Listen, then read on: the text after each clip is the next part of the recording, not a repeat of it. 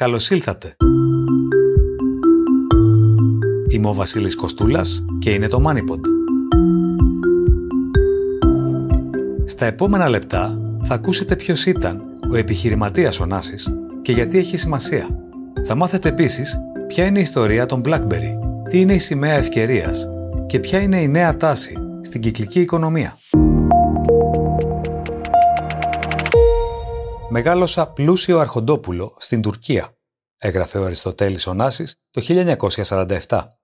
Η πατρογονική του αιστεία ήταν στη Μουταλάσκη της Καπαδοκίας μέχρι το 1895, οπότε και οι αδελφοί Ωνάσογλου εγκαταστάθηκαν στη Σμύρνη. Ο πατέρας του, Σοκράτης Ωνάσης, ήταν ένας εύφορος, μεσαίος έμπορος και τραπεζίτης. Μαζί με τον αδερφό του εμπορεύονταν αγαθά όπως βαμβάκι, δημητριακά, καπνά και σταφίδα. Τον Σεπτέμβριο του 1922 η οικογένεια Ωνάση αναγκάστηκε να διαφύγει στην Ελλάδα. Ο Αριστοτέλης Ωνάσης ήταν 18 ετών και εκτός από ελληνικά και τουρκικά γνώριζε επίσης γαλλικά και αγγλικά. Η οικογένεια εγκαταστάθηκε αρχικά στα διαμερίσματα της υπηρεσίας μιας πολυτελούς έπαυλης στην Κηφισιά. Πρώτο μέλημα ήταν να ξανακτήσει τις επιχειρήσεις της στη νέα πατρίδα, όπως και έγινε με εταιρικό κεφάλαιο 20.000 δραχμές. Ο Σοκράτης Ωνάση εντόπισε καπνά πρώτης ποιότητας στον Θεσσαλικό κάμπο. Με σκοπό να τα εξάγει στην Αργεντινή, στέλνει τον γιο του, Αριστοτέλη, σε συγγενή του στον Μπουένο Άιρε. Παρά τις πρώτες δυσκολίες και την αρχική απογοήτευση, το 1924 αρχίζει η άνοδος της οικογένειας Ωνάση. Ο Αριστοτέλης, ένας καλοντημένος νεαρός αστός, επιδεικνύει ιδιαίτερη ικανότητα στο εμπόριο των καπνών. Σε επιστολή προς την αδερφή του, Άρτεμι, αναγραφόταν ξέβρεις τη μανία μου και των πόθων που είχα να γίνω έμπορος. Με τα κέρδη, ο πατέρας του αγοράζει μονοκατοικία στην οδό Τσαμαδού, στον Πειραιά. Το 1932, ο Σοκράτης Ωνάσης πεθαίνει σε ηλικία 58 ετών από συγκοπή. Ο Αριστοτέλης Ωνάσης είναι πλέον ο νέος πατριάρχης της οικογένειας. Άντλησε ανθρώπους εμπιστοσύνης από το οικογενειακό του περιβάλλον για τις επιχειρήσεις του, συντηρώντας και στηρίζοντας τις αδερφές τις θείες και τα ξαδέρφια του. Κάπως έτσι ξεκίνησε μια επιχειρηματική πορεία, η οποία θα διαρκούσε 50 χρόνια, από το 1924 έως το 1975. Μετά το εμπόριο στην Αργεντινή ακολούθησε η ναυτιλία. Το 1932 οι τιμές των ατμοπλοίων είχαν καταβαραθρωθεί. Η αγορά ενός πλοίου μπορούσε να αποπληρωθεί με ναύλους μόλις τριών μηνών. Ήταν η περίοδος των απίθανων ευκαιριών. Ο Νάσης έγραφε χαρακτηριστικά. 10 ετών καράβι, 8.500 τόνων, πολίτο αντί 4.000 λιρών. Με 1.500 λίρες στο χέρι έβρισκε κανείς τις υπόλοιπες 2.500 λίρες δανεικές και γραφείων στο Λονδίνο να του προκαταβάλει 3.400 λίρας για την κίνησή του, έως ότου εισπραχθεί ο από 5 έως 6.000 λίρας ναύλος ταξιδιού, διαρκείας 90 ημερών. Η χειρότερη στιγμή της οικονομικής κρίσης ήταν η καλύτερη στιγμή για την αγορά καραβιών. Τα δύο πρώτα ατμόπλια έφεραν τα ονόματα των γονιών του, Πινελόπη και Σοκράτης. Ο Νάση ξεκινά ως ένας μεσαίος πλειοκτήτης και τελικά εδραιώνεται ως εφοπλιστής πλοίων ξηρού και υγρού φορτίου με έδρες στο Μπουένος Άιρες, το Μοντεβιδέο και τη Νέα Υόρκη. Προς στιγμή, με συνέτερο τον Κώστα Γράτσο, συνεργάστηκε με τον Σταύρο Νιάρχο και τον Μανουήλ Κουλουκουντή, οι οποίοι αργότερα έγιναν οι βασικοί ανταγωνιστές του. Αφού δραστηριοποιήθηκαν μαζί στη μεσογειακή γραμμή του Ειρηνικού, μετά από μόλις ένα χρόνο εγκατέλειψαν τη συνεργασία λόγω ασυμφωνίας για την πολιτική της εταιρείας. Κομβική για τον ίδιο και πρωτοποριακή για την τότε ελληνόκτητη ναυτιλία ήταν η απόφαση του Ωνάση το 1939 να εισέλθει στον τομέα των δεξαμενόπλων. Άλλος κρίσιμος σταθμός ήταν η δημιουργία της πρώτης Παναμαϊκής εταιρείας και η χρήση των σημαίων ευκαιρίας.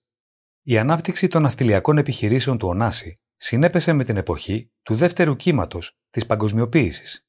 Ο ίδιος ήταν ένας από τους πρωταγωνιστές της άνθησης του διασυνοριακού εμπορίου. Η περίοδος 1946-1958 ήταν πια η φάση της απογείωσης. Με 60 πλοία στην κατοχή του, καθιερώνεται ως εφοπλιστής διεθνούς διαμετρήματος.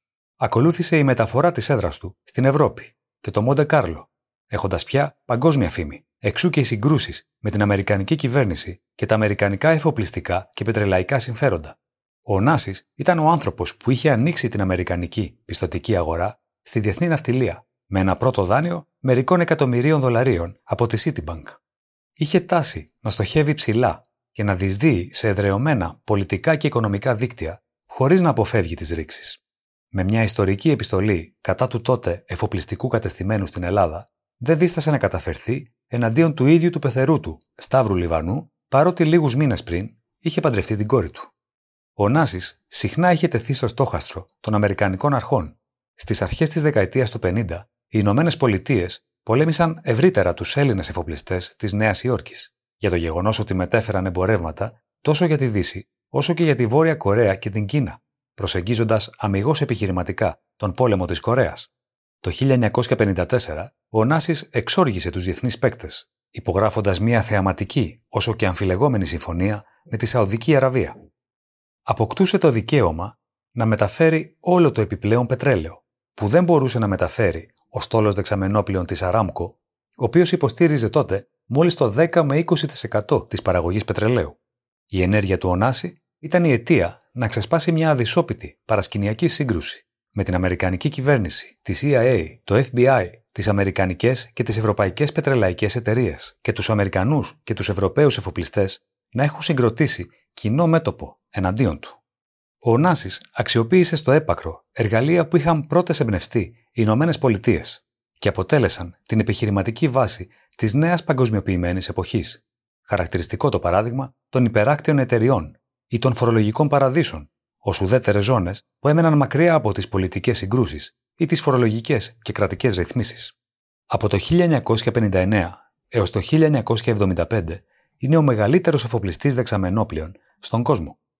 Έχει πλέον ως βάση τη Μεσόγειο, μεταξύ Μοντεκάρλο, Γαλλίας και Ελλάδας, με έδρα τη θαλαμιγό του Χριστίνα, στην οποία φιλοξένησε προσωπικότητες όπως ο Winston Churchill.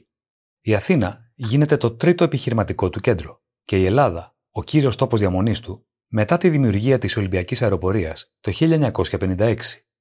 Η ανάληψη του μέχρι τότε κρατικού μονοπωλίου των εθνικών αερογραμμών από τον Αριστοτέλειο Νάση, η οποία επικρίθηκε σφόδρα από τον Όμιλο Νιάρχου εν μέσω καταγγελιών ως προς την νομιμότητα της διαδικασίας, οδήγησε στην ταύτιση της Ολυμπιακής με το πρόσωπό του. Ο ίδιος έλεγε ότι η ναυτιλία ήταν η γυναίκα του, αυτή που γέναγε τον πλούτο του, και πως η αεροπορία ήταν η ερωμένη του, αυτή που σπαταλούσε τα λεφτά του. Παρότι παραδοσιακά βενζελικό, επεδίωκε να διατηρεί καλές σχέσεις με όλες τις ελληνικές κυβερνήσεις, ανεξαρτήτως προέλευσης. Γι' αυτό και επικρίθηκε για την επιλογή του να μην συγκρουστεί με τη Χούντα. Το 1970 ίδρυσε την Ωμέγα Βιομηχανικών Επενδύσεων σε μια προσπάθεια να εγκαταστήσει στην Ελλάδα έναν τοπικό βιομηχανικό πυλώνα του διεθνούς επιχειρηματικού ομίλου του. Ο Αριστοτέλης Ωνάσης είχε τη φήμη του σκληρά εργατικού και ιδιαίτερα ανταγωνιστικού, αλλά τελικά του καλού εργοδότη, ο οποίος ενδιαφερόταν για το προσωπικό του. Αν και δεν ακολούθησε ανώτερες σπουδές, φέρεται να ήταν ιδιαίτερα φιλομαθής, όπως μαρτυρά και η προσωπική βιβλιοθήκη του.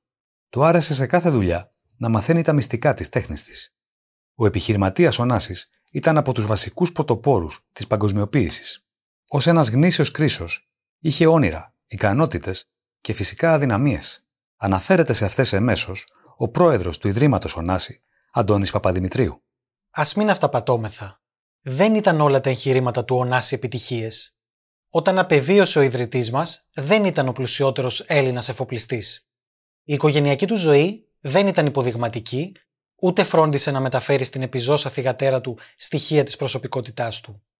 Υπήρξαν σχέσεις που σήμερα, με τα κριτήρια της εποχής μας, θα απαιτούσαν εξηγήσεις, όμως κρίνοντας συνολικά την επιχειρηματική του δράση, είναι σαφές ότι η σκέψη του, οι πρωτοβουλίες που πήρε, η αντοχή που έδειξε στις αντικσότητες ήταν εντελώς ξεχωριστές και με ιστορικό πρόσημο.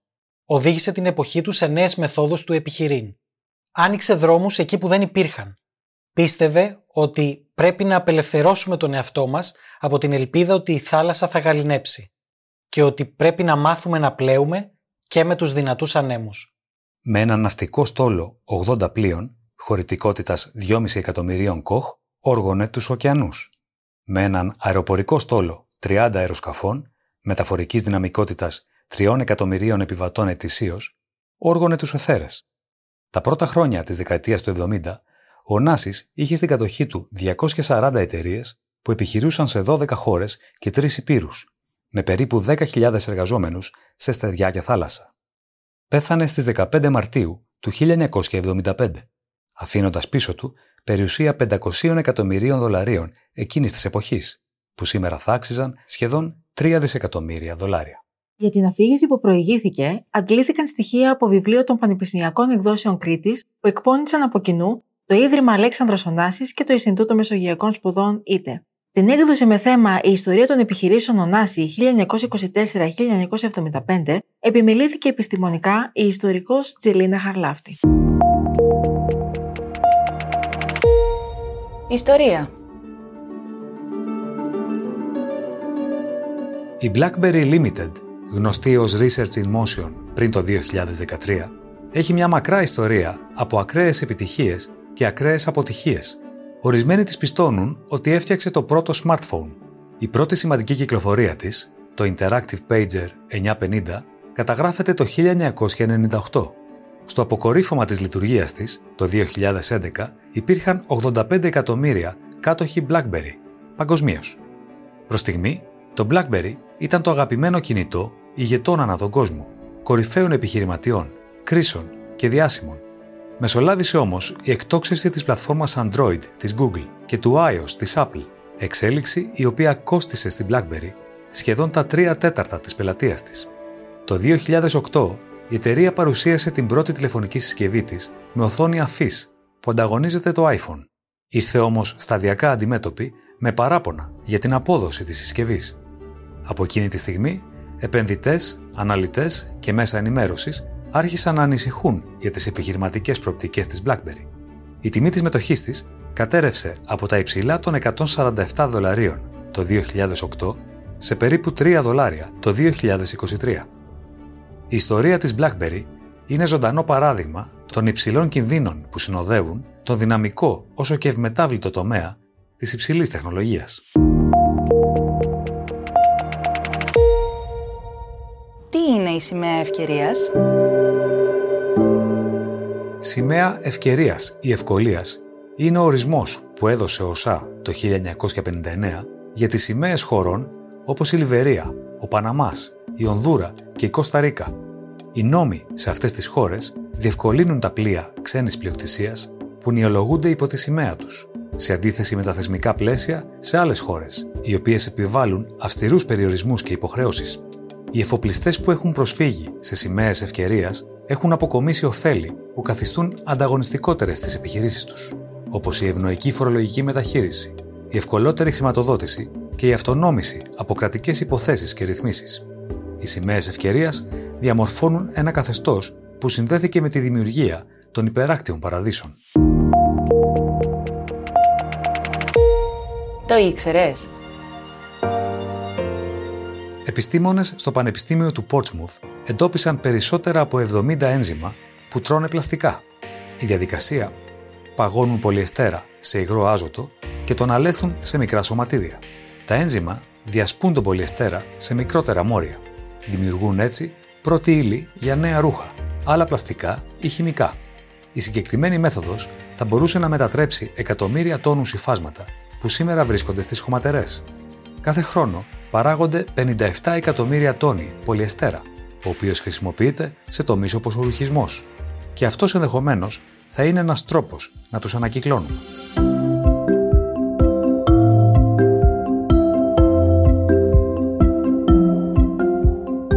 Ακούσατε το MoneyPod. Ακολουθήστε μας στο Spotify, τα Apple ή τα Google Podcasts. Θα είμαστε ξανά μαζί την επόμενη Τετάρτη. Γεια και χαρά!